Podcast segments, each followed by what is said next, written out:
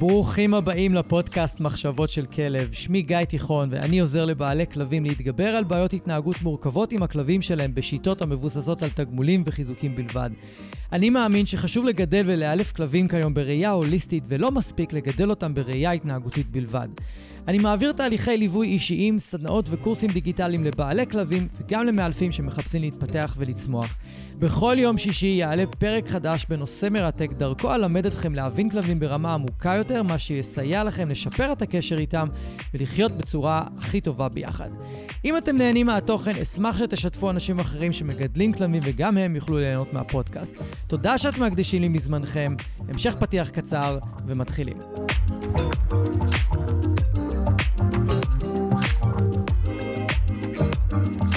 אהלן, יקרים ויקרות, איזה כיף שהצטרפתם לפרק המאה ואחד. היום אני הולך ללמד אתכם מה ההבדלים בין כלב גזעי, כלב שהוא דמוי גזעי, שאני מניח שאת המונח הזה רובכם אולי שומעים בפעם הראשונה, לבין כלב מעורב, שזה מה שכולכם מכירים ולכולכם יש אה, בבית, סביר להניח. אבל הנושא הזה של כלב גזעי לעומת לא גזעי, או דמוי גזעי או מעורב, הוא טומן בחובו המון חוסר ידע, מיסאינפורמציה, ולמען האמת גם דברים מאוד לא טובים על תחום הכלבים, ואפשר ממש לראות אנשים שנמצאים בתחום הזה של למשל כלבים דמוי גזעיים רק מבצע כסף, אנחנו ניכנס לזה בהמשך, לעומת אנשים שמגדלים כלבים גזעיים עם תעודות, שעושים את זה אך ורק מתוך הנאה וכיף ורצון לשמר את הגזע. והרבה פעמים הם נתפסים בעיני אנשים אחרים שלא כל כך מכירים את התחום, כאנשים שעושים את זה למען בצע כסף. אז אנחנו נדבר על כל הנושא הזה היום לעומק. הוא נושא חשוב, כי צריך להפריך את כל המיסאינפורמציה שיש בעניין, וללמד אתכם מה עומד מאחורי הכלב הגזעי לעומת הכלב הדמוי גזעי, וכמה רוע לפעמים עומד מאחורי התעשייה של כלבים דמוי גזעיים. אז בואו קודם כל נדבר על ההבדלים שבין כלב גזעי ומהו בכלל כלב גזעי לעומת כלב שהוא דמוי גזעי. אז קודם כל, ההבדל הוא פשוט. לכלב גזעי יש תעודות גזע שניתנו לו על ידי ההתאחדות הישראלית לכלבנות, שהיא חברה בהתאחדות עולמית שנקראת ה-FCI, לא ניכנס לראשי תיבות כרגע, ורק הורים כלביים שקיבלו אישורי הרבעה, ותכף נדבר על איך הם מקבלים אישורי הרבעה, רק לגורים שלהם יהיו תעודות. עכשיו, אי אפשר להוציא תעודות רטרואקטיבית, מלבד, אם אני זוכר נכון, סלוקים וכנענים, שאפשר להוציא להם תעודות גזע, אם הם נלקחו מה, מהטבע בתנאים מסוימים, לא ניכנס לזה. אה, אבל אין כזה דבר להוציא תעודות רטרואקטיבית. התעודות יוצאות ביום של ההמלטה, הן ניתנות לאנשים שקנו את הכלבים סביבות גיל 8-10 חודשים, שנה לפעמים, ו... אבל הם רשומים בהתאחדות. זאת אומרת שאם עכשיו בן אדם בא ואומר לי, לגורים האלה יש תעודות, כי ההורים הם גזעיים ויש אישורי ארבעה, והוא לא יכול להביא את ההוכחה הזאת מההיל שיש, של הרישום, ואת המספרים, קוראים לזה מספר סגיר של כל גור, אז לגורים האלה סביר להניח אין תעודות והוא מבלבל את המוח. אז כדי לוודא עם כל גור שהוא אכן קיבל אה, אישור מההיל, צריך לפנות להיל או לבקש את התעודה שמראה שהגורים רשומים לפי החוק ולפי התקנות, וזה האמת מאוד מאוד מאוד פשוט. מי שלא יכול להראות לכם אישורים כאלה, אבל אומר לכם, כן, יש תעודות, הם יגיעו באיזה זמן לא ידוע, והוא אומר שהתעודות עם איזו התאחדות אירופאית כלשהי, וכל מיני סיפורים, אבל תכלס, אתם לא יכולים לאתר את ההמלטה ברישומים של ההתאחדות הישראלית לכלבנות. כנראה מדובר בסוחר כלבים, לא אדם ש... אה, חבר בהתאחדות והולך לתערוכות ומציג את הכלבים ומשקיע בהם, וניכנס לזה תכף לעומק, אלא זה כנראה סוחר כלבים, והוא בעיקר מחפש לעשות כסף על גורי כלבים, ולא באמת מעניין אותו רווחת הכלב, רווחת הגזע. יש המון אנשים כאלה בארץ, חלקם אפילו מאוד מפורסמים, שמוכרים גורים בעשרות אלפי שקלים ואלפי שקלים, ועוד מעט נדבר מאיפה הגורים האלה בכלל הגיעו אליהם, אבל זה מאוד פשוט, באמת, כי אני שומע המון אנשים מסתבכים עם העניין וגם נותנים יותר מדי אמון באנשים שהם קונים מהם את הגורים האלה. אם אין רישום בהיל, אין תעודות, הגורים האלה לא גזעיים. אולי אולי הם גזעיים מהארץ מקור שהם הגיעו ממנה, אבל אם הם לא רשומים ב-FCI, אז מי שרוצה להציג כלב כזה בארץ בתערוכות לא יוכל. אני יודע שזה לא בעיה של הרוב, זה אפילו בעיה של מיעוט מאוד, אולי אפילו לא קיימת. אבל הרבה פעמים יש כל מיני אישורים פיקטיביים כאלה, שאפשר להנפיק בלי בעיה. נכנסים לפוטושופ ומנפיקים לכם איזשהו אישור פיקטיבי, ואם בכל מקרה מראש אתם אומרים שלא מעניין אתכם ללכת לתערוכות ולא מעניין אתכם אה, להביא גורים, וגם ככה אתם עומדים לעקר ולסרס, אז לבן אדם הזה שהוא סוחר כלבים בפועל, יש את כל האינטרס שבעולם לספר לכם סיפורים, להנפיק לכם איזה תעודת אה, פוטושופ מזויפת, ואתם תהיו מרוצים, שילמתם אלפי שקלים על גור שהוא בכלל לא גזעי, ואנחנו לא יודעים מי האמא ואבא שלו, ותכף נדבר על למה זה חשוב. והוא יצא נקי מכל הכיוונים, כי בעצם הוא סיפק לכם את מה שהוא אמר. אבל בפועל, אם אנחנו יורדים רגע לרזולוציות יותר נמוכות, זה סוחר כלבים שעושה כסף על חשבון אה, גורים וחשבון אולי נקבות ממליטות, ואין לו שום רצון אה, לשמור על רווחת כלבים או להשביח את הגזע, או כל מיני סיבות אחרות שבכל, שבגללן בכלל קיימים כלבים גזעיים וקיימת הכלבנות המתועדת. לפני שאנחנו ממשיכים הלאה לכלבים הדמוי גזעיים שהם הולכים להיות העיקר בפרק הזה, בואו נדבר רגע קצת על כלבנות מתועדת, כלבנות גזעית, ולהבין בכלל איך היא נוצרה ואיך היא התפתחה, שאגב, באירופה היא מאוד מאוד מאוד מפותחת, ובאירופה, ברוב המקרים, אתם תראו ברחוב כלבים גזעיים מתועדים, לא תראו כלבים מעורבים כמו בארץ, מהסיבה הפשוטה שזו התרבות שלהם. ואין להם כל כך הרבה כלבים משוטטים, הם עשו איזושהי עבודה אה, לאורך שנים מאוד מוקפדת, שלא יהיו כלבים משוטטים. אצלנו בארץ זה אה, מאוד שונה, העניין הזה. והכלבנות המתועדת הגזעית נוצרה כדי לשמר את הגזע ואת התכונות הייחודיות של כל גזע. הרי במקור, כלבים הורבעו למטרות אה, ספציפיות. יש שלבים שהורבעו ונוצרו על ידינו למטרות של שמירה וראיית עדרים, לשמור על העדרים. יש כלבים שפותחו כדי לראות את העדרים, לכוון אותם בעצם במרעה, בשטח, משהו שאנחנו כבני אדם מאוד מאוד קשה לנו לעשות. אם אנחנו רוצים לטייל עם עדר של מאות כבשים, אנחנו לא יכולים לעשות את זה לבד, גם לא עם סוסים שיכולים מאוד להבהיל את ה...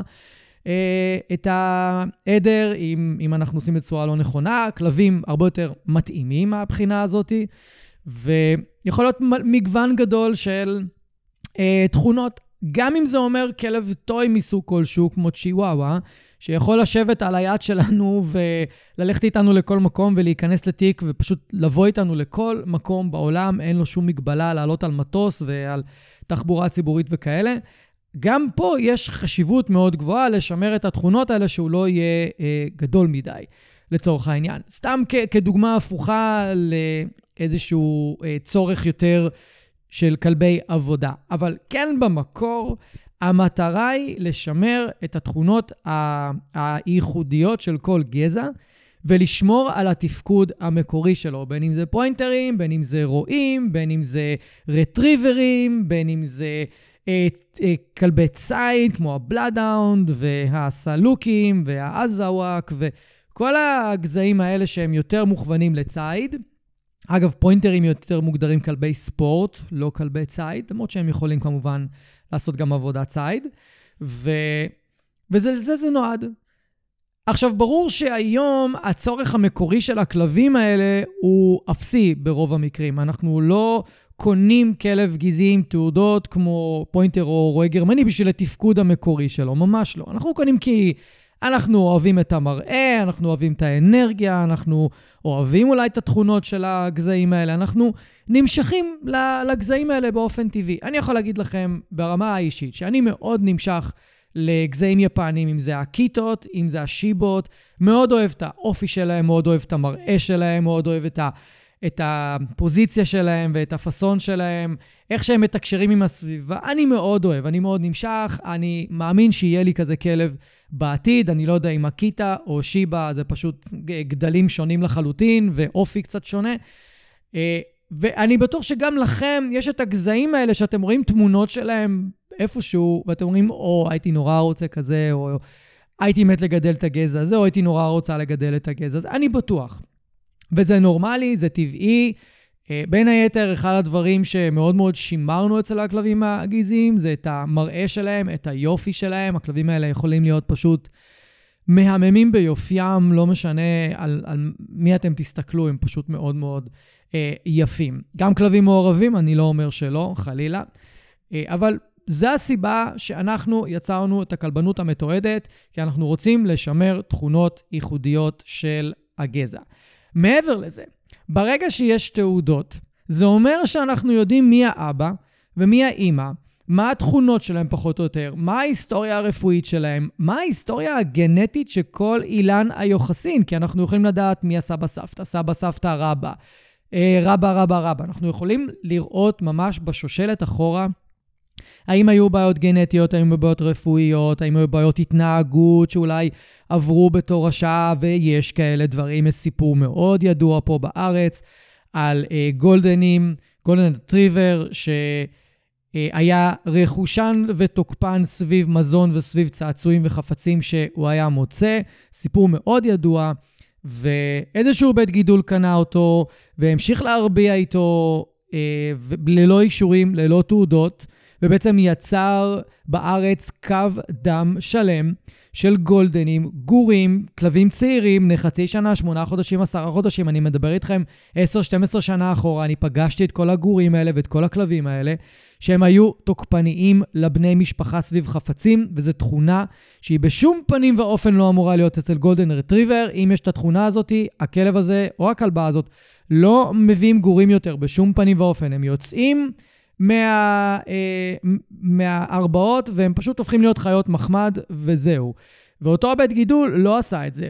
לא רק שהוא הרביע אותם בלי תעודות, הוא גם הרביע את הכלב עם פוטנציאל אה, נזק הכי גדול לבני אדם, ומכר את הגורים שלו.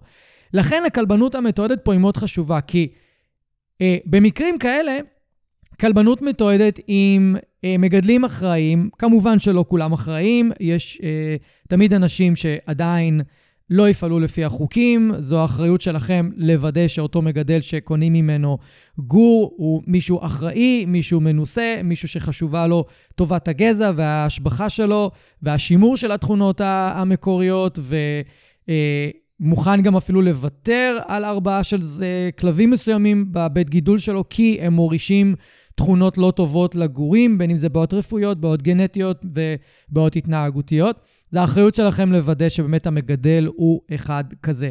אז ברגע שיש לנו את השושלת, אנחנו יודעים מי האבא, אימא, אנחנו יודעים את כל ההיסטוריה הזאת, אז כשאנחנו באים לבחור כלב, אנחנו ממש יכולים להעריך באחוז גבוה מאוד איזה סוג כלב הולך להיות לנו מבחינת תכונות אופי, רמות אנרגיה, לאיזה התנהגות לצפות, אפילו אולי לאיזה מחלות או בעיות רפואיות או משהו כזה אנחנו כן יכולים לצפות. יש מחלות שהן ספציפיות לגזע, שזה לא דבר טוב, בואו נודה באמת. למשל, דוברמנים, יש להם מחלת גזע של בעיות בלב, והם יכולים לסיים את החיים שלהם מוקדם מאוד, בגיל 7, 8, 6, הם יכולים, בגלל הבעיה בלב שלהם. כמובן שמגדלים של הגזע מאוד מנסים לטפל בזה ולהעלים את הבעיה הזאת, ו, ו, ומנסים כמובן לשפר את המצב. לא תמיד זה מצליח, ולפעמים אה, הרבה שנים של הרבעות פשוט יצרו איזשהו קו דם שמאוד מאוד קשה להתחקות אחר, אחורה ולהוציא כלבים יותר בריאים. לא ניכנס לכל עניין הגנטיקה פה, זה לא באמת אה, חשוב. אם אנחנו יודעים מי האבא אימא, אנחנו יודעים מי הסבא סבתא, אנחנו יודעים מה השושלת, יש לנו אפשרות להימנע מהבעיות האלה, או לצמצם את הסיכוי שהם יופיעו בגור שאנחנו נרצה לקנות מהגזע הספציפי שבחרנו. למה כל זה כל כך חשוב? אם אתם שוקלים לקנות גור גזעי, ואתם לא רוצים לשלם את הסכומי כסף המאוד גדולים של כלבים גזעיים, זה יכול להיות אלפי שקלים ועשרות אלפי שקלים, יורקשר טרייר יכול להימכר ב-20 אלף שקל, גור. מהסיבה הפשוטה שנולדים אולי ש- שני גורים, שלושה גורים בהמלטה, ויש להם ביקוש עצום. אגב, גזע מדהים, יורקשר טרייר, בלי קשר, אחלה של uh, גזע. למשפחה וילדים ו- וזה, uh, אחלה של גזע. והרבה אנשים, נגיד ניקח את הדוגמה של היורקשר טרייר, כי זו דוגמה מאוד מאוד uh, נפוצה. הם לא מוכנים לשלם את הסכומים האלה, למען האמת, אני גם לא הייתי משלם את הסכום הזה על כלב, אלא אם כן יש לכלב איזשהו תפקיד מאוד מאוד מאוד ספציפי, שרק היורקשר יכול למלא אותו, ו- ואני חייב את היורקשר, אני לא מכיר כזה תפקיד. ונניח ואני לא מוכן לשלם את הסכומים האלה, לגיטימי. אני עכשיו אחפש, ובאופן טבעי, מקום אחר לקנות. ואז פה נכנסים לתמונה כל הסוחרי כלבים. וכל המגדלים הפיראטיים, שהם ימכרו לכם את הגורים האלה בחצי מחיר, בעשרת אלפים שקל, אבל בלי תעודות. הם יגידו לכם, מה אתם צריכים תעודות? הרי אתם לא הולכים לתערוכות, נכון? אז מה חשוב התעודות? או, התעודות חשובות, כי אם אין תעודות לכלב הדמוי גזעי הזה, אתם לא יודעים היסטוריה של מחלות, היסטוריה גנטית, היסטוריה התנהגותית, אתם פשוט לא יודעים. ואתם לא, אתם קונים מה שנקרא חתול בשק? כי מאוד יכול להיות שהכלבים האלה מביאים איתם המון בעיות שהם יצוצו לכם אחרי כמה חודשים. כמו למשל עשיית צרכים בבית. למשל, אצל הדמוי גזעיים עשיית צרכים בבית, כל הכלבי טוי, יורקשרים, קוולירים, שיצו, מלטז, לאסה אפסו, לאסה אפסו הכי פחות אה, רואים דמוי גזעי, זה לא כלב שאנשים רוצים, ו, אה, או מחפשים יותר מדי, ו... ושם התחילו להיווצר הבעיות האלה, או הבעיית צרכים הזאת אצל, אצל הדמוי, אה, אצל הכלבי טוי, בגלל הדמוי גזעים. עכשיו, מאיפה בכלל מגיעים הכלבים האלה, הדמוי גזעים? מאיפה הסוחרי כלבים והארבעות הפיראטיות מביאים את הגורים האלה?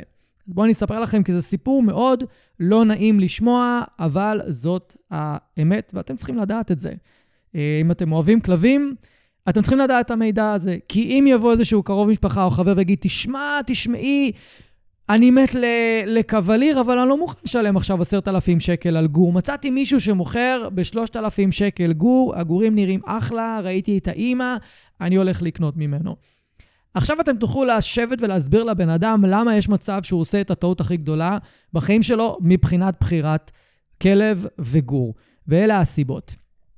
קודם כל אמרנו מקודם, אתם לא יודעים את השושלת של הכלב הזה, אתם יכולים לקנות גור עם מחלה גנטית שתצטרכו לשלם עליה הון של כסף כל החיים של הכלב. אני מכיר כלבים כאלה, אם זה עם אלרגיות, אם זה עם בעיות אורתופדיות, אם זה עם אה, אה, בעיות רפואיות כלשהן, אם זה בלב, אם זה במוח, מיותר לגמרי.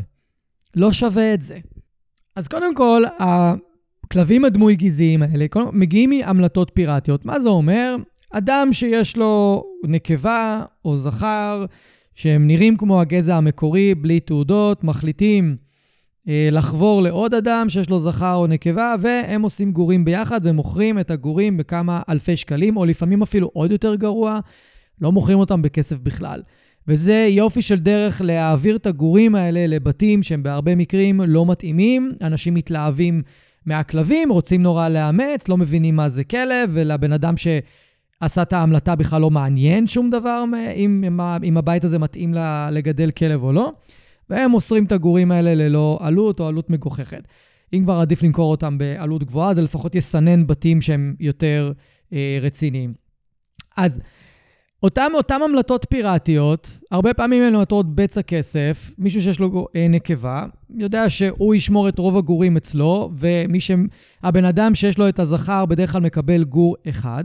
אז ככה, מי שיש לו את הנקבה יכול לעשות בשקט על המלטה מגזע גדול של בוקסר, לברדור, רועי גרמני, שיכולים גם לצאת שמונה גורים, והוא מוכר אותם ב-3,000 שקל, תחשבו שהוא יכול להכניס לכיס שלו 21,000 שקל רק מהמכירה של הגורים, והוא בקושי יוציא כסף על העניין הזה.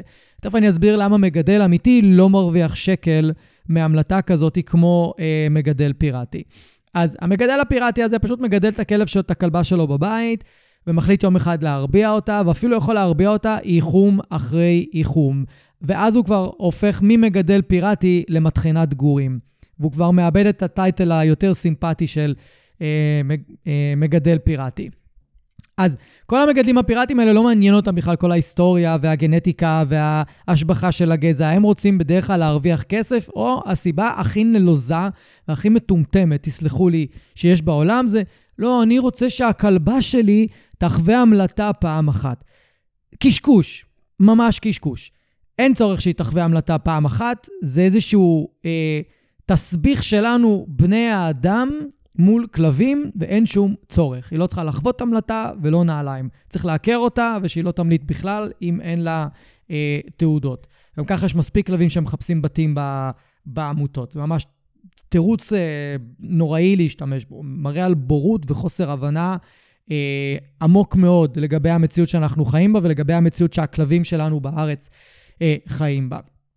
אז זה, יש את הפיראטים. עכשיו, מצד שני, יש לנו את המטחנות גורים, שהן הרבה פעמים עושות שיתוף פעולה עם סוחרי כלבים.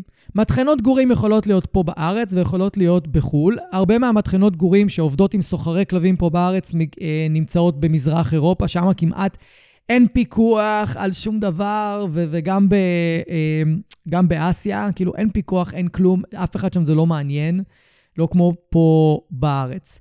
ומטחנות גורים זה בעצם בתי גידול במרכאות, הכי רחוק מבתי גידול שיכול להיות, שכל המטרה היא להחזיק כמות גדולה של גזעים וכלבים, נקבות וזכרים, ולהרביע אותם על ימין ועל שמאל, בתת-תנאים שאפילו אסירים עם מאסר עולם על רצח מקבלים תנאים יותר טובים מהכלבים האלה. הם לא מטופלים, לא רפואית, לא התנהגותית, לא נפשית, שום דבר.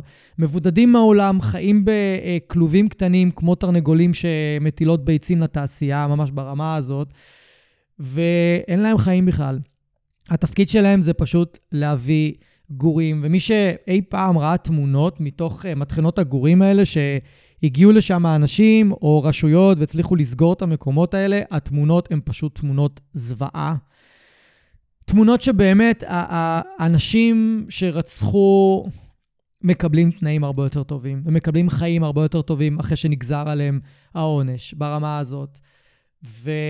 וברגע שמטחינת גורים כזאת עובדת עם איזשהו סוחר כלבים, אז מה שקורה, ההמלטות, נות, אה, ההמלטות קורות במטחינת גורים, פה בארץ או בחו"ל. תכף אני אסביר איך זה מגיע מחו"ל, זה עוד יותר שערורייה שהמדינה לא אה, אוכפת את זה. המטחינת גורים מעבירה את זה לסוחר כלבים. הסוחר כלבים הרבה פעמים מחזיק בבית שלו כמה אה, כלבים מאותו גזע, כדי שהוא יוכל להגיד שהגורים נולדו אצלו. חרטא, חרטא בפיתה, שקר. ו, אה, ואז הוא אומר, כן, אלה ההורים. מה אמרנו קודם, אם אין תעודות? איך אתם יודעים שאלה ההורים? כמה פעמים אני, אה, יצא לי לדבר עם כזה מגדל במרכאות, ותוך שתי דקות אני חשפתי שפשוט זה לא ההורים והוא מחרטט. כי הוא התחיל להתעצבן שהתחלתי לשאול אותו עוד ועוד ועוד שאלות. כי אמרתי למי שבא להתייעץ איתי לגבי בחירת גור, הוא אמר לי, תשמע, מצאתי את ההוא, הוא נשמע לי אמין, הוא נשמע לי רציני, תן לי את הטלפון, אני אדבר איתו. זה שירות שאני נותן, וגם הצוות שלי נותן, בתשלום כמובן. אנחנו מרימים את הטלפון, אני הרמתי את הטלפון, אני לא אשכח שיחה כזאת פעם אחת. זה היה לפני כמה שנים טובות. הרמתי טלפון, אני מדבר עם הבן אדם, שואל אותו כמה שאלות, והוא פשוט מתחיל להתעצבן עליי בטלפון. מה זה השאלות האלה? מה אתה שואל אותי? מה, איזה זכות אתה יכול לשאול אותי? אמרתי לו, תודה רבה, הבנתי אם יש לי עסק, הכל טוב, ענית לי, נתת לי את כל המידע שאני צריך. חזרתי למשפחה ואמרתי להם, בשום פנים ואופן אל תיקחו מהבן אדם הזה גור. אה, זה סוחר כלבים, או איזשהו מגדל פיראטי, זה לא מגדל רציני ולא נעליים. והם מאוד הודו לי על זה, אגב, מאוד הודו לי על זה, כי הם פתאום קלטו כמה יכולים לעבוד עליהם ולשקר אותם כל כך בקלות, אם לא מכירים את התחום ולא מכירים את התעשייה ולא מבינים אה, עם איזה אנשים עובדים, עם איזה אנשים אה, מדברים. סוחרי כלבים יגידו לכם כל מה שאתם רוצים לשמוע. ממש ככה. כל מה שמעניין אותם זה לעשות מכירה. לא רווחת הכלב, לא התאמה של הגזע או הגור לבית שלכם, לא מעניין אותם. הבית גידול הזה שמכר גורי גולדן, שהוא ידע שהם תוקפנים, מכר אותם למשפחות עם ילדים. אני הגעתי למשפחות האלה בהלם מוחלט מלראות את ההתנהגות של, ה, של הכלבים האלה, לראות אותם תוקפים ילדים בני 3, 4, 7, רק כי הילד רצה אה, להרים גרב מהרצפה שהכלב החליט לשמור עליה. לא אמור לקרות בגולדנים. לא אמור לקרות. הגולדן פשוט אמור להיות אדיש לסיטואציה כזאת, זה חלק מהטבע והאופי של הגזע. כנ"ל קווליר, כנ"ל שיצו ומלטזים, ורק אה, כלבי הרועים וכלבי הדרים, אוקיי, שמה יכולה להיות בעיה אם ילד יעשה את זה, אבל גם עדיין לא אמורה להיות בעיה רצינית שאי אפשר להתמודד איתה בסופו של דבר. אה, אז סוחרי הכלבים, בסופו של דבר, הם אלה שיגידו לכם מה שאתם רוצים לשמוע, וכל מה שמעניין אותם זה המכירה, למכור, למכור לכם את הגור. הם יכולים להעמיד פנים שהגורים נולדו אצלם, כשבעצם זה גורים שנולדו במקום אחר, והם רק מתווכים בין המטחנת גורים אה, לקונה. זה הכל. ושוב, אם יחזיקו כמה כלבים אצלם בבית וישקרו שאלה ההורים, או שהם אפילו יגידו לכם, כן, זאת האימא, יראו לכם תמונה של אבא, כמה פעמים אני שומע את זה, זה פשוט טקטיקה כל כך מוכרת וידועה, וזה אחת הדרכים הכי טובות לדעת שכנראה לא בכל המקרים, אבל ברוב המקרים לא אומרים לכם את האמת מאיפה הגורים האלה הגיעו. אז יש כמה מטחנות גורים פה בארץ, אבל ממש מעט מאוד. הרוב די מצליחים לסגור אותם אה, מהר. אה, אבל יש כן מגדלים פיראטיים, שאם הם לא מצליחים אה, להיפטר מהגורים, אני משתמש בכוונה במילה להיפטר, הם יפנו לאיזשהו סוחר והוא ימכור להם. בעבר, חנויות חיות היו עושות את זה, הן היו מוכרות המון גורים ללא תעודות, גורים דמוי גזעיים, דרך אה, מגדלים פיראטיים. אני אספר לכם סיפור. פעם פנתה אליי, אה, פעם נכנסה לארץ רשת של אה, ציוד לבעלי חיים מאוד מאוד גדולה מארצות הברית. ענקית, באמת ענקית.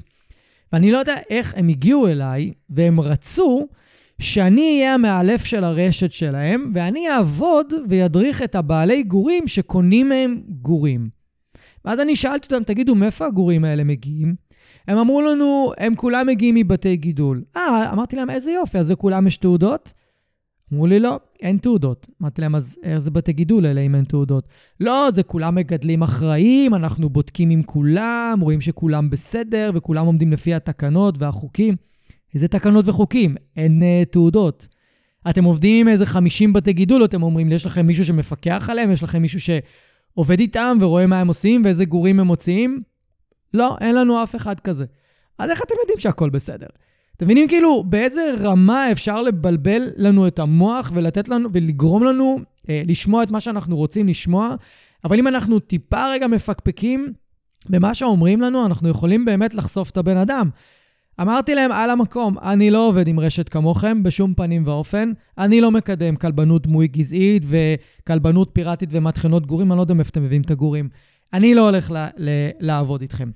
Uh, אני לא יודע אם מישהו בסוף עבד איתם, הם מכרו גורים תקופה מסוימת וסגרו את הרשת שלהם פה בארץ, לשמחתי הרבה. היום uh, לא כל כך uh, מותר למכור uh, גורים בחנויות חיות, לשמחתי הרבה. חנויות ירדו מזה. גם בעיקר בגלל לחץ ציבורי, שהמון אנשים אמרו, אנחנו לא מוכנים ולא רוצים לראות גורים נמכרים בחנויות חיות, בתוך אקווריומים מיניאטוריים. וזה די עבר מן העולם אצלנו פה בארץ. יש עוד כמה חנויות בודדות של אנשים אנכרוניסטים שלא מבינים את זה, ועדיין הכסף זה מה שעומד לנגד עיניהם, ולא רווחת הגור. עכשיו, זה איך שזה עובד פה בארץ. עכשיו, יש את הסוחרי כלבים שעובדים עם מטחנות גורים בחו"ל. עכשיו, כדי לייבא כלב לארץ צריך להבין כמה דברים. צריך שיהיה לו תעודת כלבת או חיסון כלבת בתוקף, וצריך שתהיה בדיקת נוגדנים, וצריך כל מיני אישורים שהגור מחוסן והוא בגיל מסוים, רק בשביל שיהיה אפשר לייבא אותו לפה לארץ. עכשיו, מה הבעיה? כדי לייבא גור לארץ, אני חושב שהוא צריך להיות מעל גיל ארבעה חודשים, אם אני לא טועה. ו... ואם מייבאים את הגורים האלה בגיל ארבעה חודשים, זו בעיה עבור הסוחרים, זו בעיה עבור הבתי גידול, הבתי גידול, המטחנות גורים. הם רוצים להעיף את הגורים כמה שיותר מהר. אז מה הם עושים? הם מזייפים את הגיל של הגורים. מזייפים את כמות החיסונים שעשו להם. הכל, הכל, הכל מזויף כמעט בכל התעודות שמביאים. שולחים אותם במכולות. מכולות לארץ.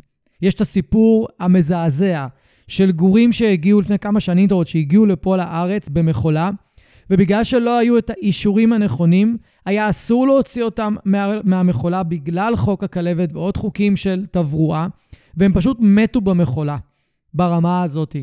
זה עד כמה התעשייה הזו מכוערת ומגעילה. ומספיק טעות אחת ברישום, גורים שמגיעים לארץ במכולה פשוט יכולים למות, ואסור להוציא אותם משם, אסור לתת להם אוכל, אסור לתת להם מים, זו פשוט שערורייה כל הדבר הזה. אז הסוחרים האלה מביאים את הגורים מחו"ל, מזייפים את התעודות שלהם, ואתם יכולים לקנות גורים שיגידו לכם, לפי התעודות המזויפות האלה, שהם בני חודשיים, כשהם בעצם יכולים להיות בני ארבעה חודשים. ואז פתאום אתם מגלים אחרי חודש-חודשיים שהם מתחילים להחליף שיניים בכלל. ואתם חשבתם שהגור עכשיו בן ארבעה חודשים, לא, הוא כבר בן חצי שנה. ואתם חשבתם שאתם מקבלים גור בגיל חודשיים, שעכשיו בתקופת הסוציאליזציה שלו ואתם עושים לו חשיפה, אבל לא, הוא כבר בגיל ארבעה חודשים אחרי תקופת הסוציאליזציה, ומה הפלא? שאם יש לו איזה שהם בעיות התנהגות כבר, קשה מאוד לעבוד עליהן, כי הוא בגיל שכבר אחרי תקופת סוציאליזציה ראשונה. כל התעשייה הזאת, ברובה, היא שקרית, והיא מונעת מבצע כסף, ויש כל כך הרבה סוחרי כלבים בארץ שמזייפים את התעודות, כי הם יודעים שרוב רוב האנשים, אני מעריך ש-90% ומעלה, לא מעניין אותם אה, תערוכות, לא מעניין אותם התעודות, לא מעניין אותם שום דבר שקשור לכלבנות גזעית. כל מה שהם רוצים זה את הכלב שייראה כמו הגזע. ועל זה הם משחקים, את זה הם מנצלים. הם מוכרים את הגורים האלה בהמון כסף, משקרים לגבי ההיסטוריה שלהם, משקרים לגבי המקור שלהם, ואנחנו אלה בסופו של דבר, לא אנחנו, למה אנחנו? אנחנו אולי הפסדנו כסף, במרכאות, אבל מי שנדפק מזה באמת זה הגורים. אבל לפחות הגורים האלה מוצאים בית שאוהב אותם ברוב המקרים. מי שנדפק מזה הכי הרבה זה הכלבים האלה שיושבים במטחנות גורים, בכלוב חשוך, מסכנים, בודדים, חולים, לפעמים בקושי דורכים על הרגליים, מעורבעים, אה, ייחום אחרי ייחום, והם אלה שהמסכנים האמיתיים והם אלה שסובלים באמת. לכן אני, באופן אישי, כבר בתחילת הדרך שלי כמאלף, ברגע שהבנתי את מה שאני אומר לכם עכשיו, לא הסכמתי לתת יד בשום דבר ש... שקשור לתעשייה הזאת. אם מישהו בא ומבקש ממני עזרה במציאת כלב או גור, והוא אומר לי, אני לא מוכן לשלם את הסכומים הגבוהים של כלב גזעי, אני רוצה דמוי גזעי, אני, תעזור לי לבחור מאיזה מגדל אה, לא חוקי. אני אומר לו, אני מצטער, או לא, אני לא יכול לעזור לכם. תפנו למישהו אחר. בצורה הזאת בעצם אני, אה, הרבה פעמים כשאמרתי לאנשים את המשפט הזה, הם פתאום עצרו רגע ואמרו, רגע, רגע, רגע, למה, כאילו, למה ההתנגדות הזאת? ואז אני מספר להם את מה שאני מספר לכם כאן, הרבה יותר בקצרה. אגב, יש לי מאמר שלם באתר שלי שמדבר בדיוק על הנושא הזה ומסביר אותו מקרוב, ואם אתם רוצים, אתם מוזמנים ללכת לקרוא ולשלוח לאנשים לקרוא, זה קריאה של חמש דקות, במקום לשלוח אותם לכל, ה, לכל הפרק. עכשיו, הרבה מכם, סביר להניח, חושבים ואומרים, רגע, אז מה ההבדל בין מגדל אה, כלבים גזעי? הרי גם הוא מרוויח כסף, אולי אפילו יותר. אמרת קודם שיורקשר יכול להימכר ב-20,000 שקל, אם יש לו תעודות. נכון. אבל מגדל אחראי, שפועל לפי התקנות ולפי ההמלצות של התאחדות הכלב... הכלבנית בארץ או בעולם, קודם כל לא מרביע כל המלטה. נקבה תמליט בחיים שלה פעמיים, שלוש, גג. זהו. מגיל מסוים כבר לא ממליצים להרביע בכלל. זאת אומרת שלאורך חיי הכלבה, עם ההנחה ואותו מגדל יש לו כלבה, כלב חי ממוצע 15 שנה, סך הכל שלוש פעמים הוא תהיה המלטה, וכאילו על זה הוא מרוויח את הכסף. לא מרוויחים מזה כסף, חברים. אני מבטיח לכם, דיברתי עם המון מגדלים. לא מרוויחים מזה כסף.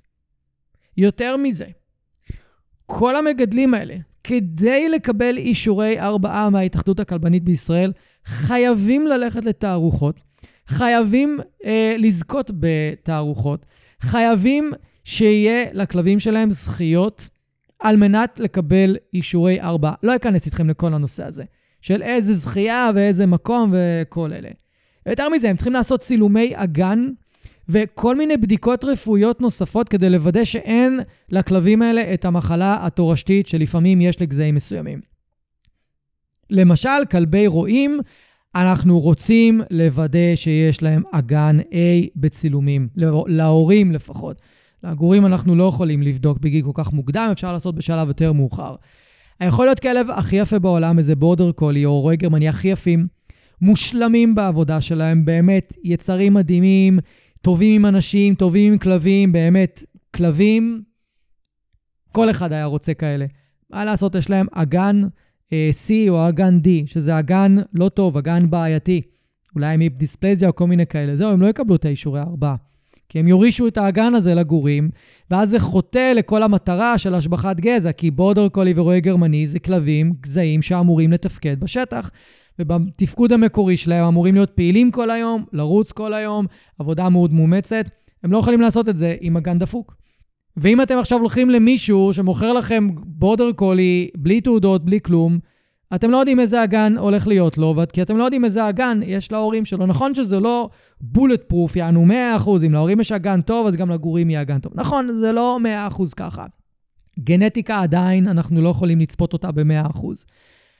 אבל לפחות אנחנו יכולים להעריך באחוז גבוה איזה סוג אגן הולך להיות אה, לגורים. וזה משהו חשוב, במיוחד אם אתם עכשיו רוצים לקנות כלב, כדי ללכת איתו לתחרויות.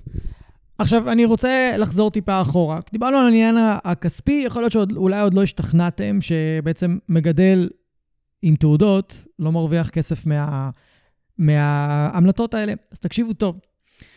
כדי שבכלל מגדל כזה יקבל אישורי ארבעה, אמרנו, הוא צריך ל- ללכת לתערוכות, ל- לזכות עם הכלב או הכלבה בתארים שיזכו אותו באפשרות להרביע.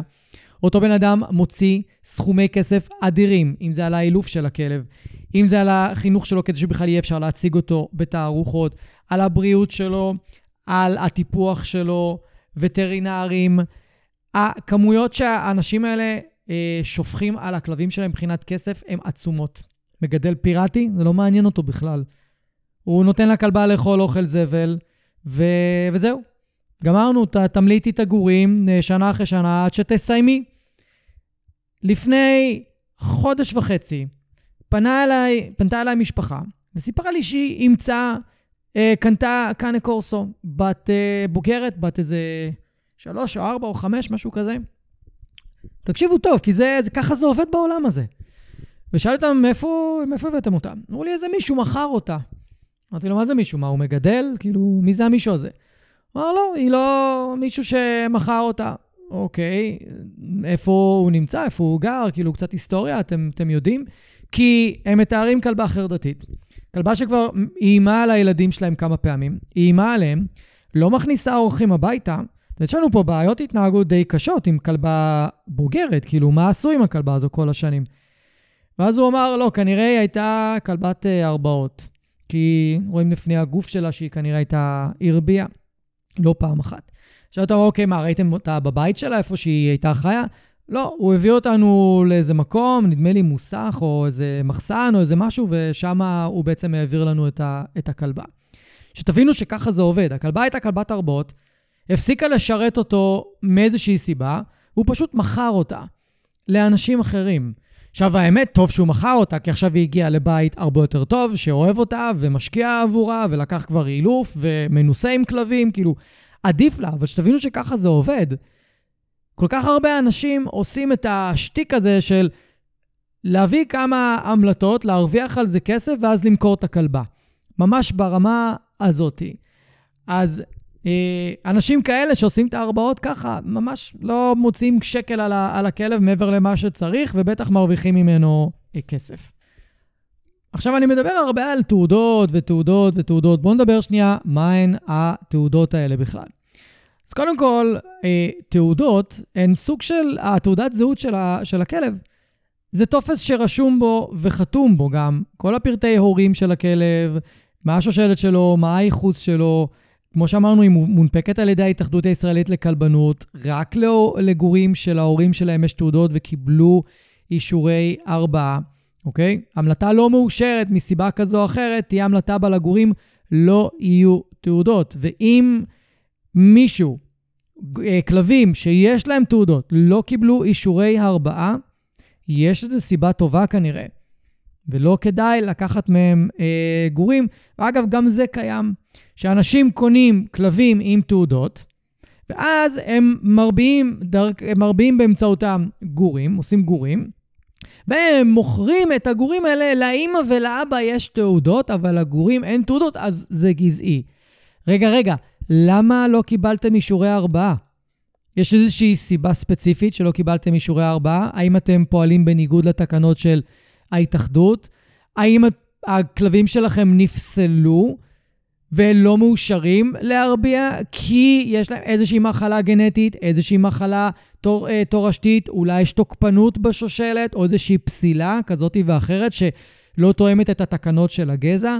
למה גורים או כלבים עם תעודות לא קיבלו אישורי ארבעה? זה תמיד המקום שבו אני הכי מפקפק בכוונות של הבן אדם. עוד מעט אני אכנס קצת לפוליטיקה וזה, אני יודע שזה לא 100%, אני יודע שזה לא אחד לאחד. אבל אתם בתור אנשים שלא מבינים ולא נמצאים בתוך העולם הזה, ואתם סך הכל רוצים כלב, העדיפות שלכם היא תמיד לעשות את זה by the book, גור עם תעודות, להורים עם תעודות שרשומים בהתאחדות, וזהו. אם אחד מהדברים הבאים קורה, לא לקחת את הגור. להורים יש תעודות, לגורים אין תעודות. לא לקחת. להורים אין תעודות, ולגורים אין תעודות, לא לקחת. רק לאחד ההורים יש תעודות, ולהורה ול, השני אין, לא לקחת. אם לאף אחד אין תעודות ואתם לא יודעים אפילו מה המקור של הגורים, לא לקחת, לא לקנות. ממש ברמה הזאת, זה מאוד מאוד פשוט. במקרה הזה, לכו תאמצו כלב. תחפשו קצת יותר זמן כלב שמתאים לכם, אבל תאמצו כלב. אני גם יודע שכמה מכם שמקשיבים אומרים, כן, אבל אה, עולם הכלבנות המתועדת והגזעית הוא לא נקי ולא חף מפוליטיקות ועניינים וכאלה. אני יודע. יש כל מיני פוליטיקות ויש מגדלים שלא קיבלו אישורים, אישורי ארבעה למרות שהם כן היו צריכים לקבל, ויש שם כל מיני ריבים פנימיים וכל מיני עניינים. נכון, אף גוף בעולם הוא לא 100% טהור ונקי ומכל מיני בעיות. אבל ברוב המקרים, אם אין אישורי ארבעה, זה צריך להדליק לכם נורה אדומה, דגל אדום, לא לקנות. אחוז המגדלים שלא קיבלו אישורי ארבעה והם כן היו צריכים לקבל, והכלבים שלהם הם סבבה, הוא מאוד מאוד קטן. הוא מאוד נמוך. מעבר לזה, כמות הכלבים המתועדים שמסתובבים פה בארץ מסתכמת בכמה אלפים. ארבעת, ארבעת אלפים, חמשת אלפים נראה לי, אולי אפילו פחות, זה הכל. יש בארץ חצי מיליון כלבים, 500 אלף כלבים. אתם קולטים? זה כל הכמות כלבים המתועדת שיש מתוך הכלבים הכלליים שיש בארץ. זאת אומרת שכמות הדמוי גזעיים היא מטורפת. היא כנראה בעשרות אלפים. אז גם אם יש איזה שהן פוליטיקות שאתם צריכים להיזהר מהן, הסיכוי שאתם תיפלו בדיוק על מגדל כזה הוא הרבה יותר נמוך מאשר שתיפלו על מגדל פיראטי או סוחר כלבים, שיבלבל לכם את המוח, יגיד לכם את כל מה שאתם רוצים לשמוע, וימכור לכם גור שאין לכם מושג מאיפה הוא הגיע, מה המחלות שלו, מה התורשה שלו, ובעצם אתם לא יודעים כלום, ויכול להיות שהוא אפילו מוכר לכם גור שהוא יותר גדול ממה שהוא אומר. והנה טיפ ממש טוב לזהות בין מגדל אחראי למגדל לא אחראי, ובאופן כללי למגדל שרוצה בטובת הכלב, לבין סוחר או המלטה פיראטית ומישהו שסתם אה, אה, לא מעניין אותו הגורים ולא מעניין אותו הכלב שלהם. למשל, מגדל אחראי, שכל מה שמעניין אותו זה השבחה של הגזע ושימור התכונות המקוריות של הגזע, הוא יסנן אנשים שלא מתאימים לגדל את הגזע. הוא לא ימכור וימסור גור לכל בן אדם שבא לבקש ממנו, אני עד לזה אגב. אני ראיתי מגדלים ודיברתי איתם כי הייתי הולך לתערוכות המון כדי להכיר את העולם הזה. ראיתי ושמעתי סיפורים על אנשים שבאו לקנות וזה, והמגדל לא מסר, לא מסר להם uh, גור. אמר להם, אני מצטער, אתם לא מתאימים לגדל את הגור, אני מחפש בתים יותר uh, מתאימים, וגם אם היו מתעצבנים עליהם, הם לא היו מוכרים להם ולא היו מוסרים להם את, ה, את הגורים. אתם לא תראו את זה אצל סוחר כלבים. אתם לא תראו את זה אצל מגדל פיראטי. מבחינתם להיפטר מהגורים כמה שיותר מהר, כל מי שדורש, קח את הגור, תביא את הכסף, ביי. והנה עוד הבדל. מגדל אחראי ורציני. אם עכשיו אתם תבואו ותגידו לו אחרי כמה שבועות, חודש, חודשיים, אפילו לפעמים אחרי שנה, אתם תגידו לו, תקשיב, אנחנו לא מצליחים לגדל יותר את הכלב, אנחנו עשינו טעות. הכלב לא מתאים, יש לנו איזושהי בעיה משפחתית, לא משנה מה. מגדל שחשובים לו הגורים שיוצאים מהבית גידול שלו, או שייקח את הכלב חזרה אליו, או שיהפוך עולמות ויעזור לכם למצוא בית אחר לכלב אצל אנשים אחרים שאוהבים את הגזע ומאוד רוצים אה, לקנות את הגזע. אני עד למקרה כזה.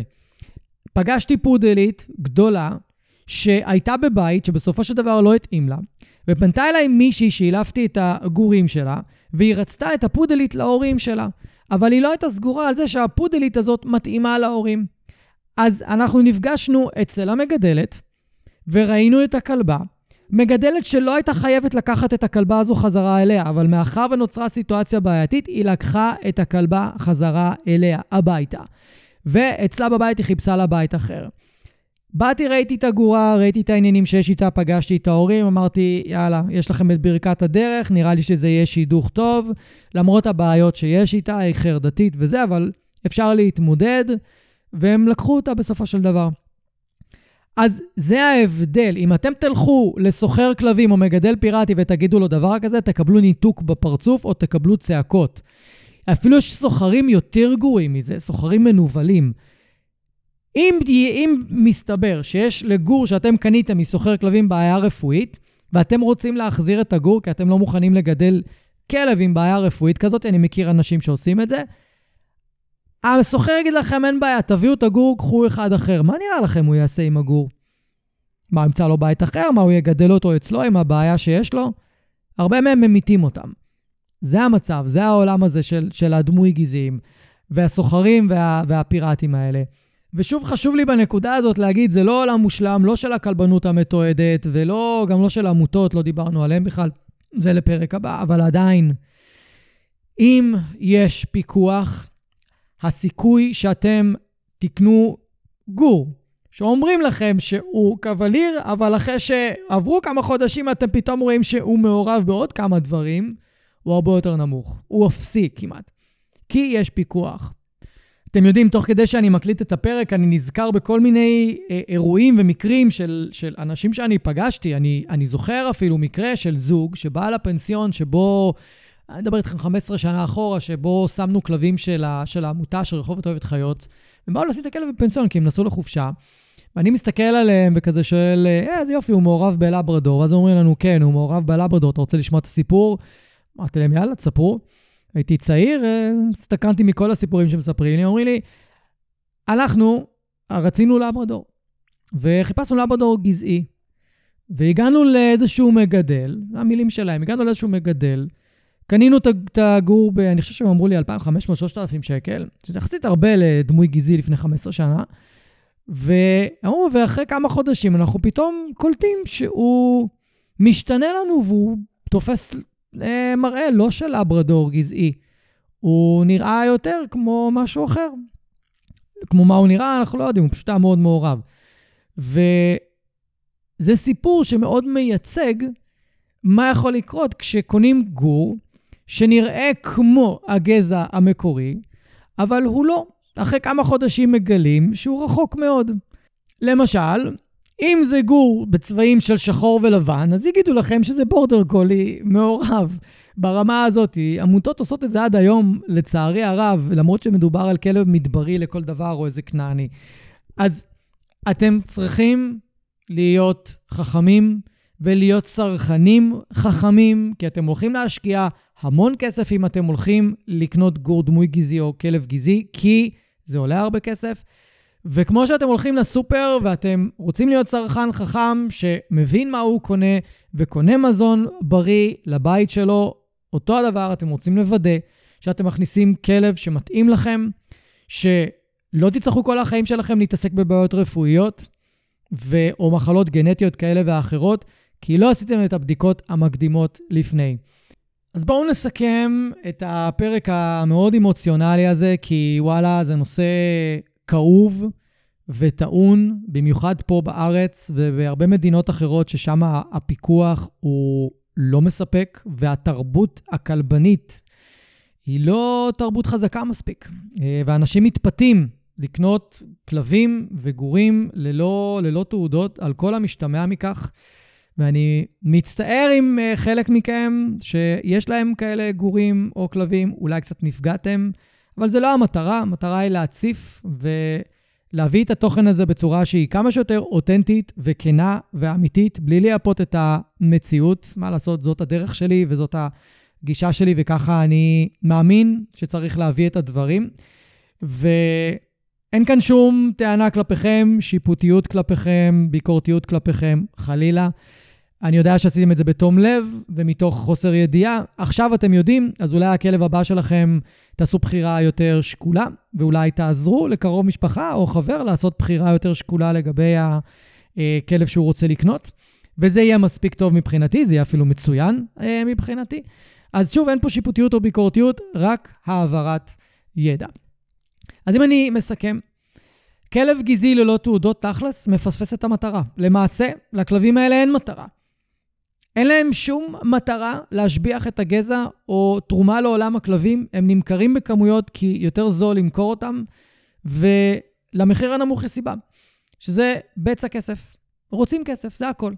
והרבה מהם יכולים לסבול מבעיות התנהגותיות, מבעיות רפואיות, מבעיות גנטיות, תורשתיות, שתגלו אותם רק בשלבים יותר מאוחרים של הגידול, סביב חצי שנה, שנה, שנתיים.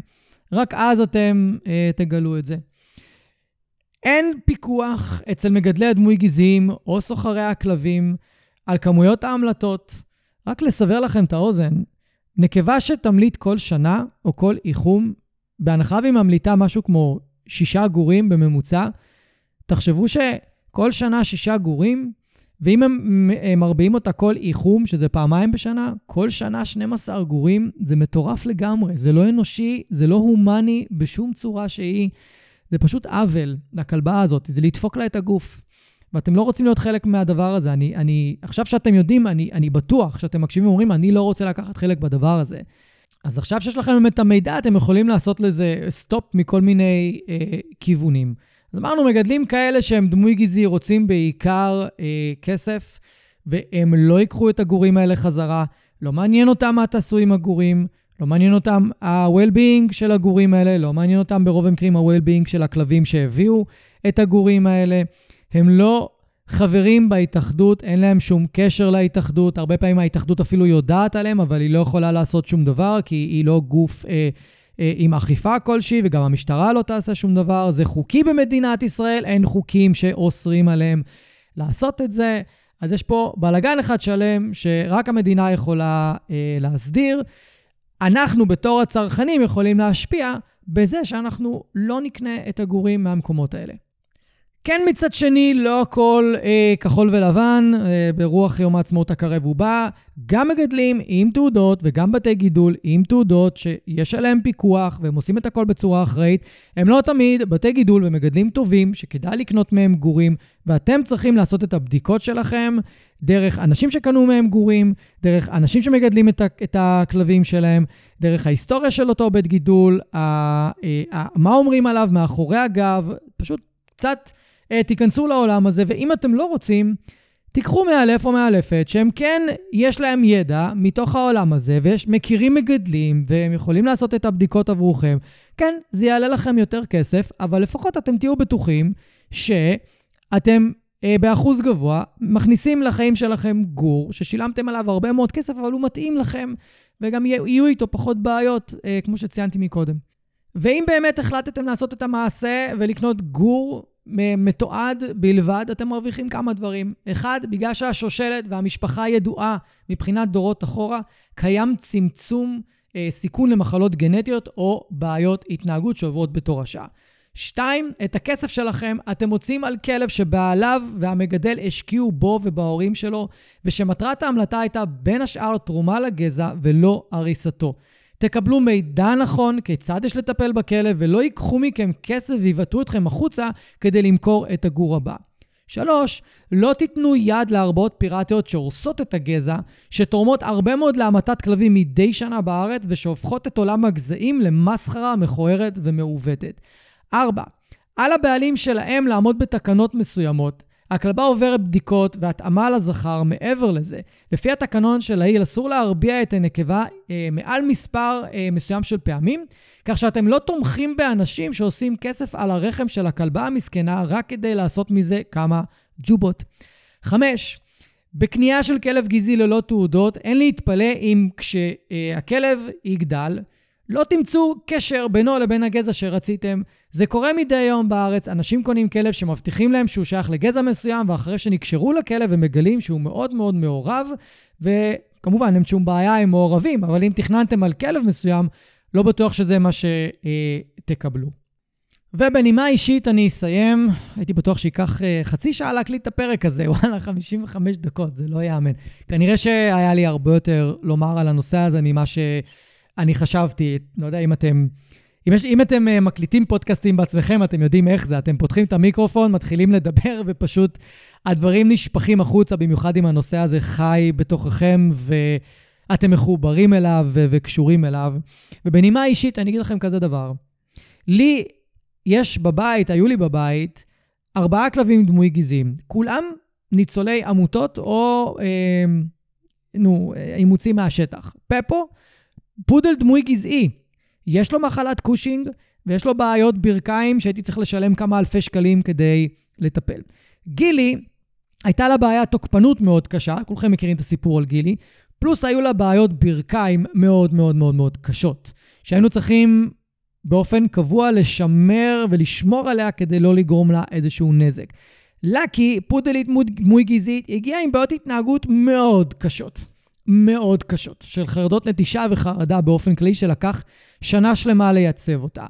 רוני, שנראית כמו בורדר קולי מעורבת, היחידה מכל הרביעייה הזאת, שטפו טפו טפו, לא היו לה בעיות ולא היה לה שום דבר מיוחד, הייתה כלבה בריאה רוב חייה. אבל זה הסיפור של כלבים דמוי גזעיים. שלוש מתוך ארבע עם בעיות די קשות שהיינו צריכים להתמודד איתן כל החיים. וזה קורה להמון אנשים. לכן, בנימה אישית, אני אומר, בצורה הכי פשוטה, או שתאמצו כלב, או שתלכו לקנות כלב גזעי עם תעודות לא באמצע. הבאמצע הורס לנו את הכלבים במדינת ישראל, בצורה הכי פשוטה שאני יכול להגיד את זה.